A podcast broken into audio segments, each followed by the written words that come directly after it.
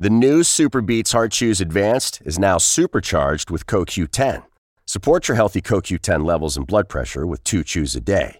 Visit RadioBeets, B-E-E-T-S dot com and save 15% with promo code DEAL. We do not have to do things this way in this country. It would be very refreshing for members of Congress to reach across the aisle, be reasonable, end the brinksmanship that is very damaging to our reputation and bad for the economy, bad for the American people, and ultimately leads to the breaking of our political system that everything is founded on. This is Randy Erwin, and he leads the National Federation of Federal Employees.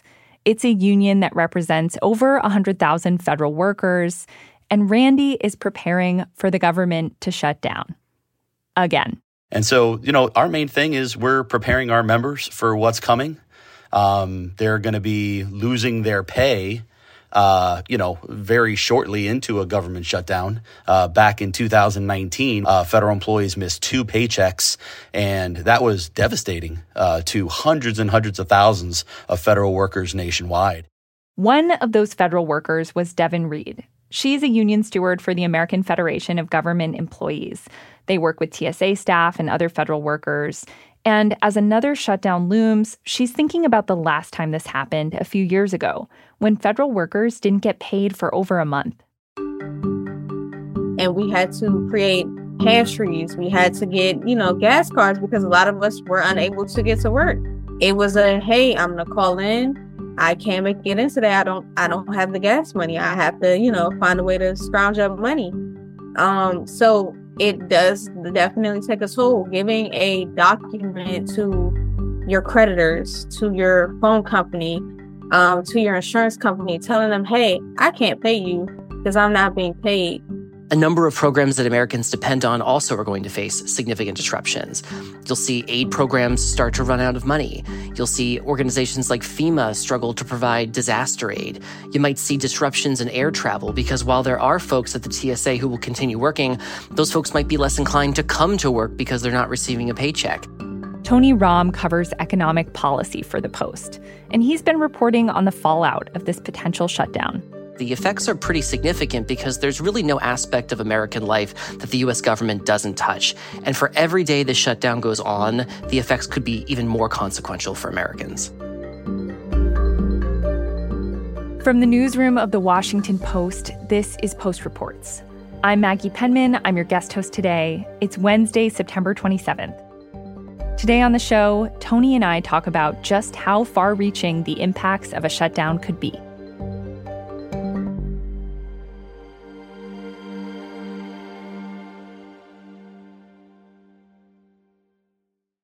Okay, so we are just a few days away from a possible government shutdown. Can you just remind us what does that actually mean?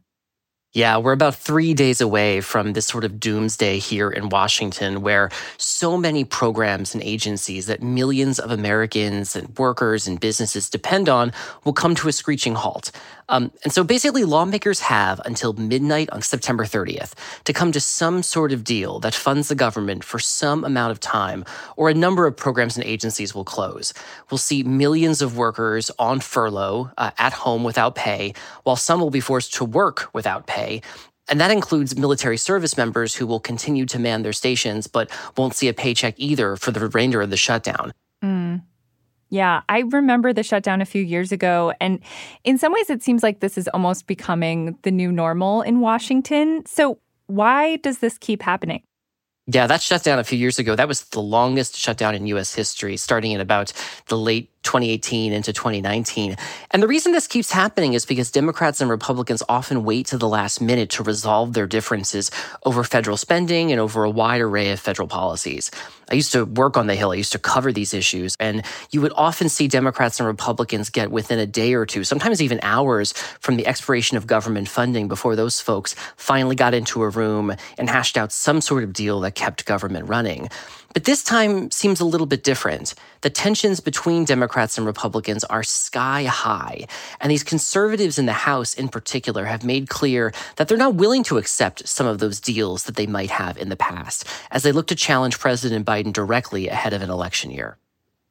So, let's just talk through the next few days. As you said, a shutdown could begin this weekend. I'm talking to you on Wednesday, September 27th.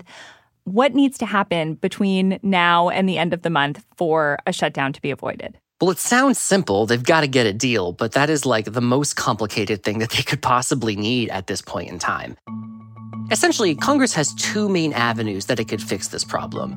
It could pass about a dozen appropriations bills that fund all sorts of agencies and programs through the fiscal year that starts on October 1st and ends the next September 30th. Or it could pass what's known as a continuing resolution, which is essentially a short term measure. Mm-hmm. That could give the government a few more weeks of funding at its current levels, essentially buying time for lawmakers to come up with some sort of arrangement that could keep the government running into next year. And so we find ourselves in this position in which it seems a deal isn't super likely that we could just simply run out of time before Congress can get around a table and come up with something that could keep the government running. And of course, it probably goes without saying that if they do craft some sort of short term deal, that continuing resolution into November, for example, we might find ourselves right back in the same exact position just a few weeks from now. So I know aid to Ukraine has been a big sticking point here. I heard House Speaker Kevin McCarthy talking about this to reporters the other day. Is Zelensky elected to Congress? Is he our president? I don't think I have to commit anything. I have questions for him. Where's the accountability on the money we already spent? What is the plan for victory? I think that's what the American public wants to know. Look, what Russia has done. In- what are the other big points of contention here? There are a million big points of contention. Aid to Ukraine is one of them. Republicans in the House simply do not want to provide more money to the war torn country, even though President Biden and Senate Democrats and even some Republicans would like to see aid to Ukraine. There's a fight over disaster aid, which Republicans support, but they would like to see that handled separately from the rest of the funding arrangement that lawmakers are now negotiating. There's a huge gap between the two parties on exactly how much to spend on a wide array of domestic agencies, since conservatives in the House would love to see significant multi billion dollar cuts that could deeply affect education and programs that help the poor. But then there are a series of disputes that have nothing to do with the budget.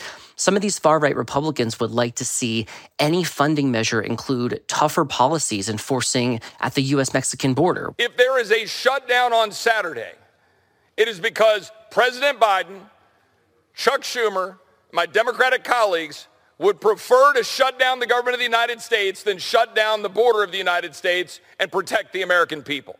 And there are other Republicans who just weeks ago pushed House Speaker Kevin McCarthy into this position where he had to open an impeachment inquiry into President Biden, which obviously has nothing to do with federal spending. So, in many ways, this fight is about everything and nothing.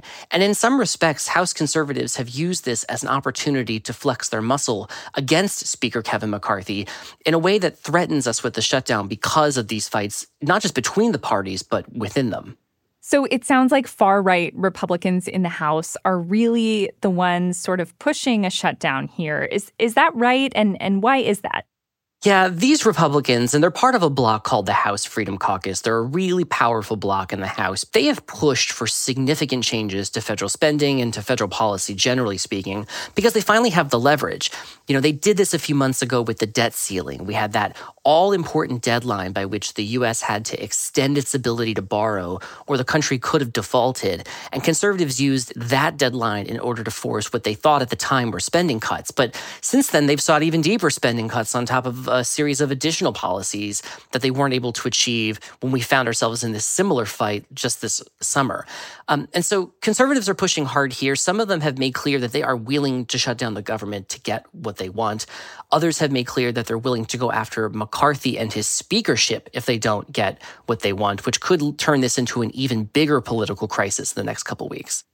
Okay, it sounds like a shutdown might be looking likely then.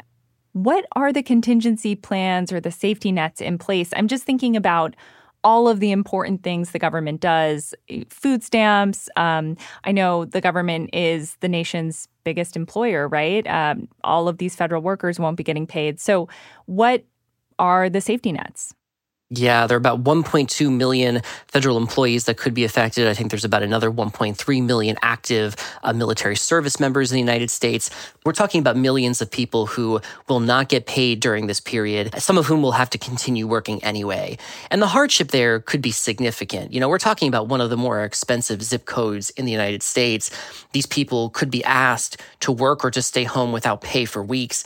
And at a time when prices are high, that's no small ask. Um, and it's something something that experts have long said contributes to this brain drain in government. But beyond that, there's actually this quiet and well orchestrated process in Washington for what happens during a shutdown agencies have to put together these really complicated plans about who stays and who has to go home, which programs can continue and which can't, and which benefit programs that help families afford food and housing still have money left over and those that don't.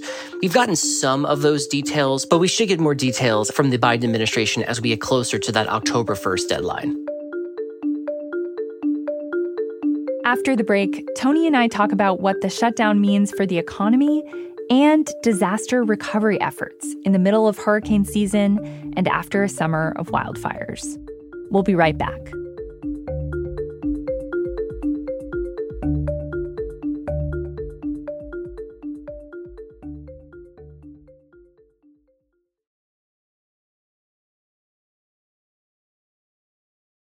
Tony, the economy seems to have been doing well recently. We're still struggling with inflation, but overall, jobs numbers have been good. A lot of prices have come down. But how will this potential shutdown affect the broader economy? Yeah, it depends on whether the shutdown happens and how long such a shutdown lasts. If we see an interruption in federal funding that goes through this weekend, maybe into early next week, the chances of it affecting the economy are very low. It's not going to have a significant effect on the markets or on other portions of the economy. But if this thing extends a few weeks, you know, we're talking something along the duration of what we saw in 2018 and 2019 when the government was closed for more than a month, then we could start to see significant hits to gross domestic product and to other economic indicators uh, just because of things like a decrease in federal spending and a decrease in consumer spending things that shake consumer confidence and potentially rattle the markets. All of these things uh, could pose a serious threat to the economy if a shutdown lasts for an extended period of time. And what about important services that the government provides? I'm thinking about things like food stamps. Like, what happens to federal assistance programs? What happens to seniors who might rely on money that they get from the government? Um, what happens to all of those people? So we should say right out the gate that Social Security is fine, Medicare is fine. They are funded in different ways. No matter how long the shutdown lasts, those benefits will continue to be paid. So seniors will be okay. For other programs, though, it sort of depends on each of their budgets. So, for example, um, there are two major nutrition programs in the United States. One is called SNAP or food stamps, the other is called WIC. They both serve slightly different constituencies, but largely they are low income families. Both of those programs have money to pay out benefits at the start of a shutdown. But the longer this thing goes, the more that we could see disruptions. WIC in particular is the one that's most at risk because the Biden administration has been warning for many weeks now that it doesn't have the money to continue to provide millions of Americans with the sizable benefits that they receive today. And even in a world in which there wasn't a shutdown, WIC was going to experience trouble unless Congress approved more than a billion dollars of emergency aid. So it stands to reason that in a matter of a few weeks, we could potentially see interruptions to these families who receive benefits under WIC because Congress hasn't done its job and hasn't worked to fund the government. There are other programs that are affected too. There's a major child care program called Head Start, for example, that provides money to care organizations nationally there are some small organizations that depend on that money to stay open. And if they don't get it in October, we could see some of those childcare organizations close, which is coming precisely at the time that other pandemic aid that helped hundreds of thousands of care organizations is going to expire. So we could see a spiraling childcare crisis sometime in October if the US government doesn't get its act together and put together something that can fund federal operations. The same thing is true for things like public housing and for Pell Grants the longer this stuff goes, the more these accounts, which can carry over their balances, start to run out. Tony, you had a scoop this morning about what this means for FEMA and disaster relief funding and recovery efforts. Uh, could you tell us about that reporting? The big story this morning is that the US government has started to ration its disaster aid because it's simply running out of money. Over the past month, FEMA has paused the delivery of about $2.8 billion that would have gone towards long term recovery projects in places like Florida and Puerto Rico. Now, the reason this is happening is because FEMA is simply running out of money to respond to immediate crises. They have about $2.4 billion left over to deal with a future hurricane, for example, since we're in the middle of hurricane season. But that is simply not enough. I mean, past hurricanes have cost way more than that. So FEMA's had to ration its money, and that's meant that it's had to pause these payments to these other states and cities that had been waiting on federal aid to reimburse them for work that they did to clean up debris from past storms or to help put out wildfires that spread across the country as recently as this summer. So the concern here is that not only is FEMA running out of money, that but that cities and states are going to have to wait even longer to get money that they were promised from the federal government. And so it just sort of underscores one of the many consequences of a government shutdown here.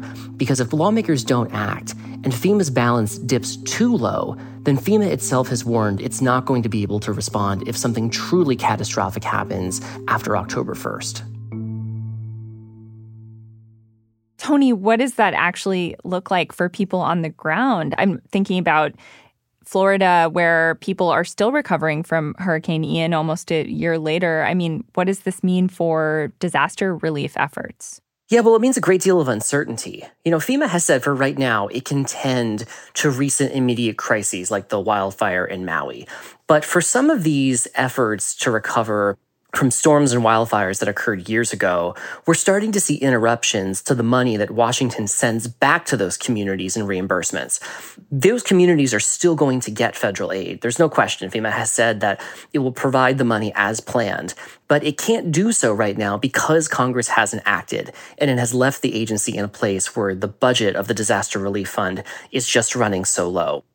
And by the way, that's nothing to say about what happened in what might happen in the case of a shutdown. You know, FEMA will continue operating. We'll still see people on the ground helping out um, in the event of a natural disaster. But there's a concern that there would be people in Washington who are furloughed, and that those furloughs could slow down the work to make decisions and to do other sorts of things that FEMA might do in order to quickly respond to a crisis. The other thing I'm thinking about, Tony, is this is happening at a time when student loan repayments are about to restart. As you mentioned earlier, funding for childcare is about to expire. It seems like there are a lot of coinciding economic headwinds here. So, what does that mean for the economy, and how are all of these things going to interact potentially? Yeah, it's not, you know, it's not a good thing for the economy for any by any stretch of the imagination if the U.S. government shuts down. But the exact kind of effect it could have really depends on how long a shutdown would last you know, if the government closes for a few days, maybe just this weekend, maybe into early next week, the effects are going to be pretty negligible, right? We're not going to see a huge hit to growth. We're not going to see a huge effect on unemployment and so forth. But if this thing goes on for weeks, you know, it lasts maybe as long as the last lengthy shutdown, then we could see a meaningful hit to GDP. We could see the market start to lose confidence. You know, maybe the Dow Jones starts to dip. And that's to say nothing of the economic effects on individual families. You know, both federal workers who are being asked to do their jobs in some cases without pay, uh, and to some of these families who were depending on government benefits that are starting to dry up because Congress hasn't acted. So for every day Congress fails to resolve this crisis, the economic consequences could get much worse.